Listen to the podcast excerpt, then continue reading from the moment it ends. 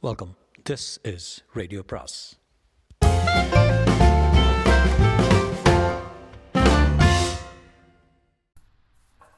அனைவருக்கும் அன்பு வணக்கம். சுஜாதாவின் மற்றொரு படைப்பு. அஹ் தடவை ஒரு நாவலில் ஆரம்பிக்கலாம். சூஸ் பண்ண நாவல் பேர் சொர்க்கத்தீவு. ஃபர்ஸ்ட் அண்ட் ஃபார்மஸ் இது it written nineteen seventy three nineteen seventy three டைமில் இந்த மாதிரி ஒரு சயின்ஸ் ஃபிக்ஷன் எழுதுனது இட்ஸ் குவாய்ட் அமேசிங்னு தான் சொல்லணும்.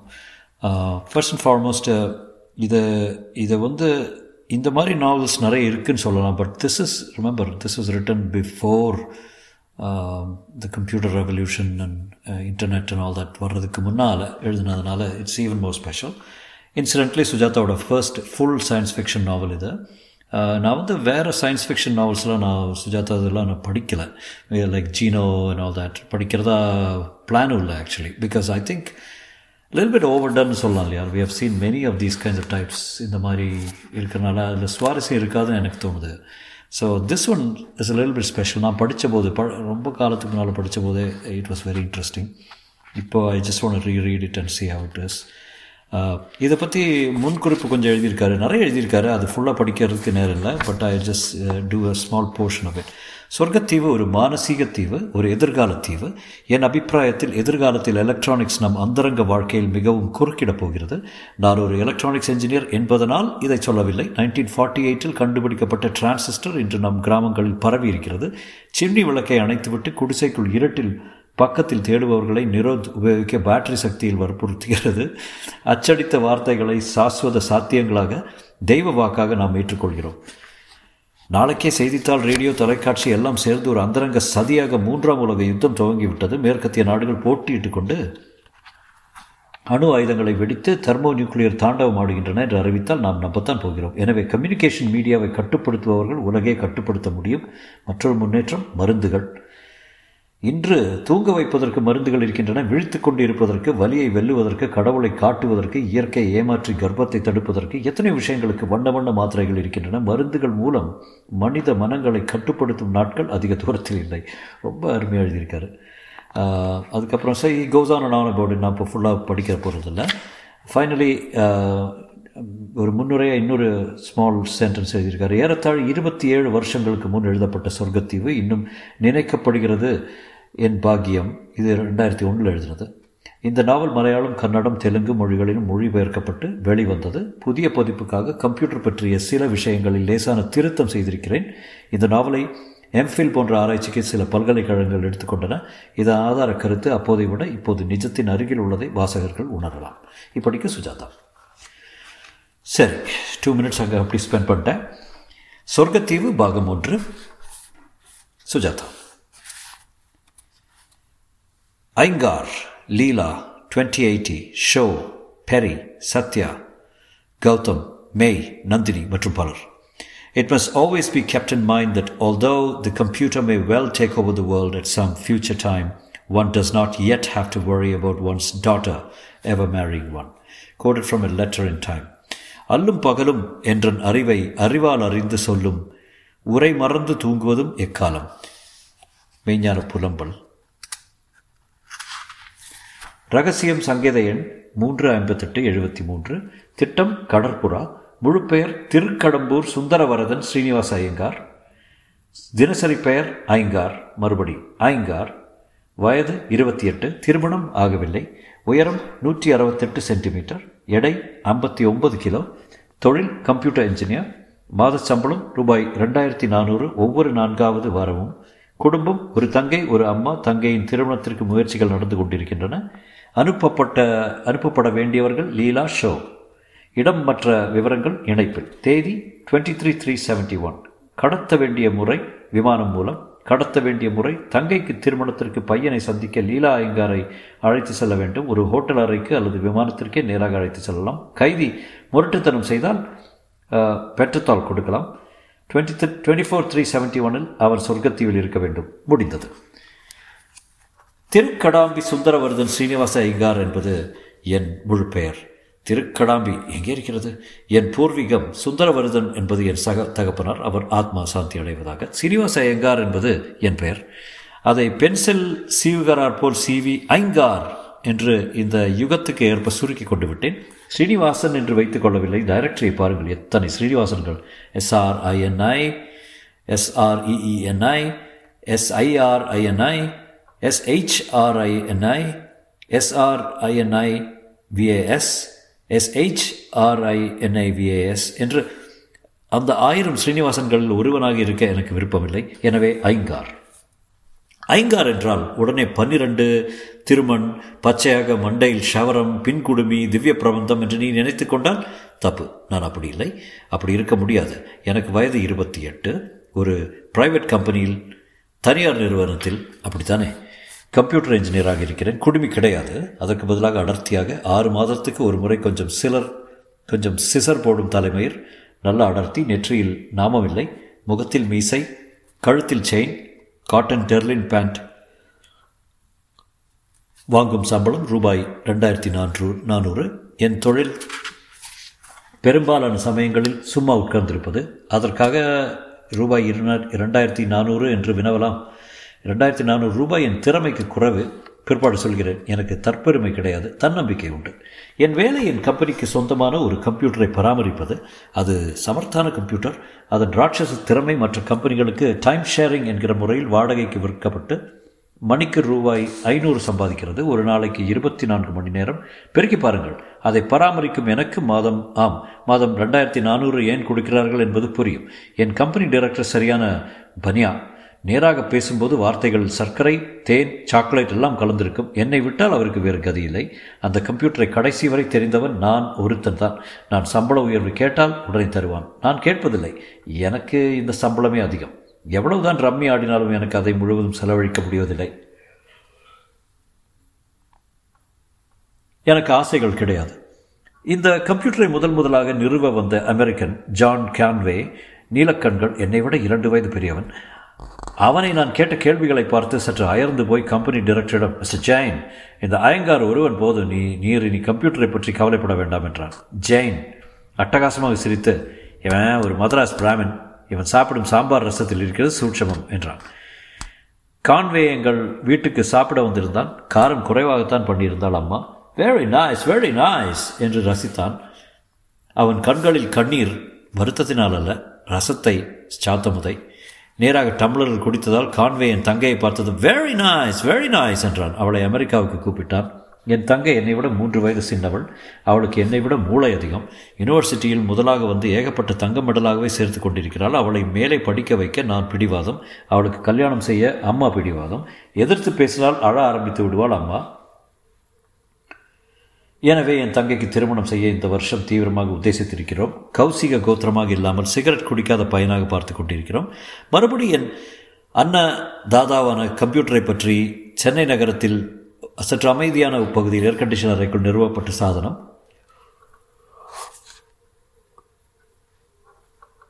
பல கம்பெனிகளுக்கு பல விதத்தில் பயன்படுகிறது. ஒரு பெரிய டெக்ஸ்டைல் மில்லுக்கு உற்பத்தி பற்றி உபதேசம் செய்கிறது. மற்றொரு நிறுவனத்தின் எண்ணாயிரம் தொழிலாளிகளுக்கு மாதா மாதம் சம்பள கணக்கு போட்டு தருகிறது. பெரிதொரு கம்பெனிக்கு இன்வென்டரி கண்ட்ரோல் இன்வென்டரி கண்ட்ரோல் உதவி செய்கிறது. இவர்கள் எல்லாம் எதற்கு கொடுக்கும் வா வாடகையில் எங்கள் கம்பெனி கொழிக்கிறது? இந்த இயந்திரத்தை ஆரோக்கியமாக வைத்துக்கொள்வது என் பொறுப்பு. மிகவும் ஆணித்தரமான டிசைன் மாத கணக்கில் தன் பாட்டுக்கு சென்று கொண்டிருக்கும். தினமும் காலை ப்ரிவென்டிவ் மெயின்டெனன்ஸ் என்று அரை மணி நேரம் அதனுடன் செலவழித்தால் போதும். அப்படி அது பழுதானாலும் சுமார் ஒரு மணி நேரத்துக்குள் நிச்சயம் அதை சரி பண்ணி விடுவேன். அவ்வளோ அத்துப்படி எனக்கு இந்த மிஷின் மட்டும். அதற்கு நான் டயானா என்று பெயர் வைத்திருக்கிறேன். நான் டயானாவுடன் சில சமயங்களில் பேசுவேன். எனக்கு கெட்ட பழக்கங்கள் அதிகம் கிடையாது. வாரம் இரண்டு நாள் நான் ரம்மி ஆடுவேன். இரண்டு ஜோக்கர் ஒரு சீக்வன்ஸ் இல்லாமல் கோதாவில் இறங்க மாட்டேன். என் நண்பர்களில் பலர் பாட் புகைக்கிறார்கள். எனக்கு அதில் இஷ்டமில்லை. பலர் குடிக்கிறார்கள். எனக்கு சாராயத்தில் சாராயத்தை நாக்கில் வைக்க வழங்கவில்லை. பெண்களை நான் நிமிர்ந்து பார்த்து பேச மாட்டேன். என் ஆஃபீஸில் ஒருத்தி ரொம்ப முயன்று பார்த்தால் இப்போது விட்டுவிட்டால் கெட்ட காரியங்களில் என் மனம் செல்லவில்லை. நிறைய புத்தகங்கள் படிப்பேன்.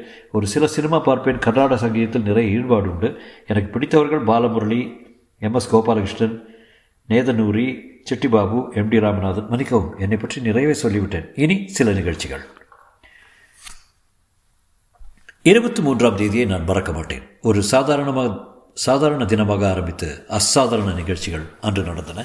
எப்போதும் போல டாக்ஸி பிடித்து என் அலுவலுக்கு சென்றேன். அலுவலாவது அலுவல். ஏர் கண்டிஷன் செய்யப்பட்ட என் அறையில் செய்தித்தாளை படிப்பது அதன் குறுக்கழுத்தை நிரப்புவது இதுதான் அலுவல். வெளியே ஹாலில் டயானா ஆரோக்கியமாக பைனரி இசை பாடிக்கொண்டிருந்தது. ராமசுவாமி சக்திவேல் கிருஷ்ணமூர்த்தி கேசவ மேனோன் என்று பெயர்களை எல்லாம் வரிசைப்படுத்தி அவர்கள் அடிப்படை சம்பளம் பற்றாக்குறை அல அலவன்ஸ் பிடிக்க வேண்டிய கடன் இஎஸ்ஐ எல்லாம் கணக்கு பார்த்து கடைசியில் கைக்கு வர வேண்டிய காசை சுத்தமாக அடித்து கொண்டிருந்தது. ரிசப்ஷனில் இருந்து ஒரு மிஸ் லீலா என்னை பார்க்க வந்திருப்பதாக செய்தி வந்தது. எனக்கு ஒரு லீலாவையும் தெரியாது மிஸ் மிஸ்ஸா எங்கே பார்க்கலாம்? நான் அவளோடு பேசுகிறேன் என்றேன் குட் டெலிஃபோனில் குட் மார்னிங் என்று மிஸ் லீலாவின் குரலுக்கு வயது அதிகமில்லை என்று தோன்றியது. என்ன உங்களுக்கு தெரியாது? உங்களோட சொந்த விஷயமா பேச வேண்டும். நான் வரலாமா? யார் சொந்த விஷயம்? கல்யாணம் பற்றி உங்கள் தங்க கல்யாணம் பற்றி நீங்கள் யார்? நேரில் வந்து விவரமாக சொல்கிறேனே சரி வருங்க. நான் டிராயரிலிருந்து சீப்பை எடுத்து தலைவாரி கொண்டேன். சட்டையின் மேல் பட்டனை போட்டுக்கொண்டேன் சேவகன் கொண்டு வந்து விட்ட மிஸ் லீலா குட் மார்னிங் என்று சிரித்தாள். சிரித்த பற்கள் ஒழுங்காக இருந்தன. சிரிப்புக்கு ஒரு இன்ச் மேலே மூக்கு சின்னதாக இருந்தது. நெற்றி புருவங்கள் ஒழுங்காக இருந்தன. அதன் நிழலில் கண்கள் பிரகாசமாக இருந்தன. அவள் தலைமயிர் சிக்கனமாக வெட்டப்பட்டு சின்ன பையன் தலைமயிர் போல இருந்தது. அவள் ஷர்ட் தான் அணிந்திருந்தாள். அந்த ஷர்ட்டின் மார்பு பாகத்தில் ஒரு பூவும் இரண்டு இலைகளும் ஒரு வட்டத்துக்குள் எம்ப்ராய்டரி செய்யப்பட்டு அந்த பூ அவள் மார்பின் மென்மையான பரிமாணத்துக்கு ஏற்ப மடங்கி இருந்தது அவள் சட்டை மெல்லிய நீளத்திலும் அவள் பேண்ட் கருநீளத்திலும் இருந்தது. உடலில் புஷ்டியும் இளமையும் நல்ல ஊட்டம் என்று சொல்லும்படியாக இருந்தது. நான் உட்காரலாமா? என்றாள். சாரி சொல்லிவிட்டு எதிர் நாட்களில் குவிந்திருந்த எலக்ட்ரானிக்ஸ் புத்தகங்களை விளக்கினேன். அவள் உட்கார்ந்து என்னை நேராக பார்த்தாள். ராமசுவாமி என்பவர் உங்கள் தங்கையின் ஜாதகத்தை என் அப்பாவிடம் கொடுத்தாரு. என் அண்ணனுக்காக. ராமசுவாமி? ஆ. ராமசாமி என்று எனக்கு தெரிந்த ஒருவரும் இல்லை. என் அம்மா யாரிடாவது கொடுத்துருக்கலாம். ஜாதகம் பொருந்தியிருந்தது. என் அண்ணா உங்கள் தங்கையை பார்க்க விரும்புகிறான். அப்படியா? சந்தோஷம். உங்கள் அண்ணா? என் அண்ணா இன்றைக்கு ஜாம்ஷெட்பூர்லேருந்து வர்றான். நீங்கள் ஐயங்கார் தானே? என்றேன். அவள் சட்டையை பார்த்து ஆ ஏன்? ஓ இந்த ட்ரெஸ் ஓ இந்த மாதிரி இப்பொழுது எல்லோரும் போட்டுக்கொள்கிறாங்களே உங்கள் தங்கை ஷர்ட் அணிவது இல்லையா உங்களுக்கு அதில் அப்ஜெக்ஷன் உண்டா? அணிந்திருக்கிறாள் இல்லை என்றேன். உங்கள் அண்ணா என்ன என்ன உத்தியோகத்தில் இருக்கார்? அவர் ஒரு விமானி ஒரு பைலட்டு ப்ரைவேட் விமானி. டாடா கம்பெனியில் சொந்த விமானத்தை விட்டுக்கிறான் பைலட்டாக இருப்பதால் பல பேர் பெண் கொடுக்க தயங்குறாங்க. உங்களுக்கு அவ்வாறு அதை என் தங்கையை கேட்கணும். என் அம்மா தயங்குவாள். உங்கள் குடும்பத்தை பற்றி ராமசுவாமி புகழ்ச்சியாக சொன்னார்? யார் இந்த ராமசுவாமி? உங்கள் அண்ணா இன்று வருவதாக சொன்னீர்களே? ஆ விமானத்தில் வருகிறான். அவனை செலுத்தி கொண்டு அவனை நீங்கள் பார்த்து சந்தித்து பேசுங்கள். உங்களுக்கு அவனை பார்த்தால் பார்த்ததால் போல் இருக்கும் அப்புறம் உங்களுக்கு சம்மதம் இருந்தால் அவன் மாலை வந்து பெண்ணை பார்க்கலாம். குடிக்க தண்ணீர் கிடைக்குமா? ஓ எஸ் என்று பஸ்ஸரை எழுத்தினேன். ஏன்னா அண்ணா இன்று ஒரு நாள் தான் சென்னையில் இருப்பான் நாளை கொச்சின் போயிடுவான். உங்கள் தங்கையை நான் ஒரு காலேஜ் நாடக விழாவில் பார்த்துருக்கேன். அவள் அழகானவள். எனக்கு இந்த சம்பந்தத்தில் ஆர்வம் அதிகம். பார்க்கலாம். முடிவு அவளோட இது ஒரு கோல் ஸ்பாட் கொண்டு வாப்பா. நீங்கள் நான் ஒரு சாதாரண பிஏ என் பேர் லீலா. நானாகவே வைத்துக்கொண்ட பெயர் ஒரிஜினல் அலமேலு.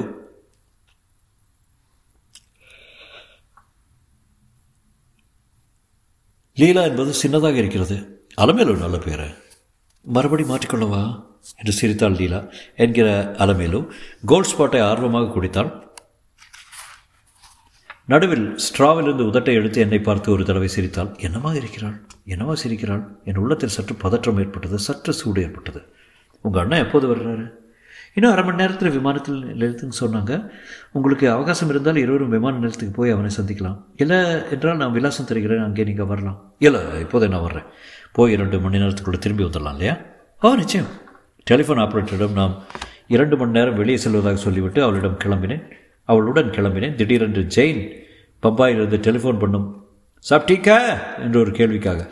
அவள் நடையில் இன்றைய பெண்ணின் ஏன் நாளைய பெண்ணின் தன்னம்பிக்கை இருந்தது. அதில் எதுவும் வேண்டுமென்று நிகழ்ந்ததாக தெரியவில்லை. லிஃப்டில் நாங்கள் இரண்டு பேரும் எதிரெதிராக நின்றபோது அதில் மற்றவர்களால் எங்கள் இருவருக்கும் இடைவெளி ஒரு இன்ச் தான் இருந்தது. நாசமாய் போகிற லிஃப்ட் அதிர்ச்சி இல்லாமல் இறங்கியது. பஸ்ஸாக இருந்தால்?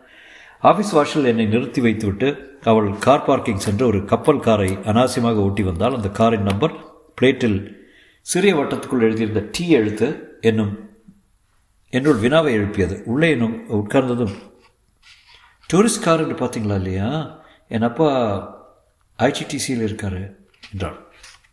காரின் உள்ளே இருந்த ஏர் கண்டிஷனர் விஸ் என்று சப்தமிட்டு ஆரம்பித்தது. ஜெயராஜன் பெண்கள் போல ஸ்லிக்காக இருந்தது. கண்ணதாசன் கவிதை போல சென்றது.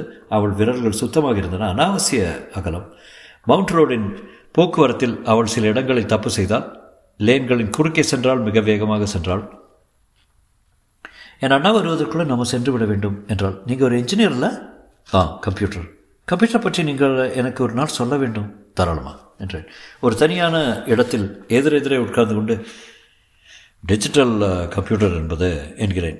இப்படி தொடுவது தான் டிஜிட்டல் கம்ப்யூட்டரா என்கிறாள். நான் பெண்களை பற்றி இந்த ரீதியில் இப்படி நினைத்ததே இல்லை. காரன் ஹான் ஒரு தடவை அமைக்கிறான்.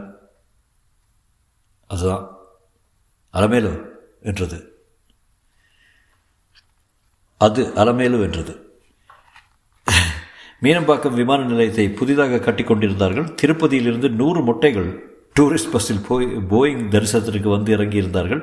நாங்கள் டிக்கெட் வாங்கி கொண்டு உள்ளே நுழைந்தோம். அவள் ஆர்வத்துடன் நேராக டார்மேக்கின் பக்கம் நடந்தால் கண்டிப்பாக இந்த எல்லைக்கு மேலே செல்லக்கூடாது என்று எழுதியிருந்த இடத்தில் நாங்கள் நின்றோம். இன்னும் வரவில்லை. மணி என்ன? என்றாள். பத்து முப்பத்தைந்து. வானத்தை நோக்கி அவள் காத்திருந்தால் அவளை நோக்கி நான் காத்திருந்தேன். அவள் அண்ணனுக்கும் என் தங்கைக்கும் திருமணம் முடிந்தவன் அடுத்து யோசிக்க வேண்டியது என்ன? ஐங்கார் இதோ உன் மனைவி. சே அவள் என்னை பற்றி என்ன நினைக்கிறாளோ? ஆனால் இரண்டு தடவை என் மேல் பட்டது நிச்சயம் வேண்டும் என்றே தான் செய்திருக்கிறாள். அதோ என்றாள் ஆர்வத்துடன். அழகாக ஒரு விமானம் வந்து இறங்கியது. அவள் தன் கையை அதை நோக்கி ஆட்டினாள் ஒரு எம்பி எம்பி குதித்தாள். என் அண்ணனை பார்க்க அத்தனை ஆர்வமாக இருக்கிறது? மாப்பிள்ளை பைலட் என்று தெரிந்ததும் அம்மா என்ன சொல்வாளோ என்று கவலைப்பட்டேன். அந்த விமானம் சின்ன சைஸில் இருந்தது. எட்டு ஒன்பது மூட்டை வடிவ ஜன்னல்கள் இருந்தன. முட்டை வடிவ ஜன்னல்கள் இருந்தன. எங்களை நோ நோக்கி வந்தது அவ்விமானம். வீல் என்று அதன் ஜெட் ஒலிக்க அதன் இன்ஜின்கள் பின்புறத்தில் பொருந்தி இருந்தன. ஒரு குட்டி கேரவல் மாதிரி இருந்தது. எங்களுக்கு எதிரே சற்று தள்ளி நின்றது. பைலட்டின் இருப்பிடத்திற்கு ஒரு கை எங்களை நோக்கி அசைந்தது. பாருங்க நீங்கள் பிளேனுக்குள்ளே போகலாம் பார்க்கலாம். சின்ன விமானமாக இருந்தாலும் உள்ளே எத்தனை சௌகரியம் இருக்குது பாருங்கள் விமான நிலையத்தின் காக்கி சட்டை காவலர் எங்களை அனுமதிக்க மறுத்தார். லீலா என்னை ஏமாற்றத்துடன் பார்த்தாள் நான் காக்கியை தனியாக கூப்பிட்டு ரூபாய் அழுத்தினேன். அவன் சிரித்து சலாம் போட்டு போக சார் என்றான். அங்கிருந்து ஒரு போலீஸ்காரர் எங்களை நோக்கி வருவதற்குள் நாங்கள் இரண்டு பேரும் தடுப்பை மீறி அந்த விமானத்தை நோக்கி சென்றோம். விமானத்தின் ஒரு பக்கத்து எஞ்சின் நின்றுவிட்டது. பின்புற கதவை திறந்து மூன்று படிகள் அமைக்கப்பட்டிருந்தன. அமைக்கப்பட்டன. லீலா தன் என் கையை பிடித்துக்கொண்டு உள்ளே ஏறினால் நான் அவளை தொடர்ந்து உள்ளே சென்றேன். வாருங்கள். என்று குரல் கேட்டது. அதே சமயம் விமானத்தின் படிகள் உள்ளுக்குள் நீ இழுக்கப்பட்டு அதன் கதவு உள்பக்கம் தாளிட்டப்பட்டது. நின்றிருந்த அதன் என்ஜின்கள் மறுபடி உயிர் பெறும் சப்தம் கேட்டது. தொடரும்.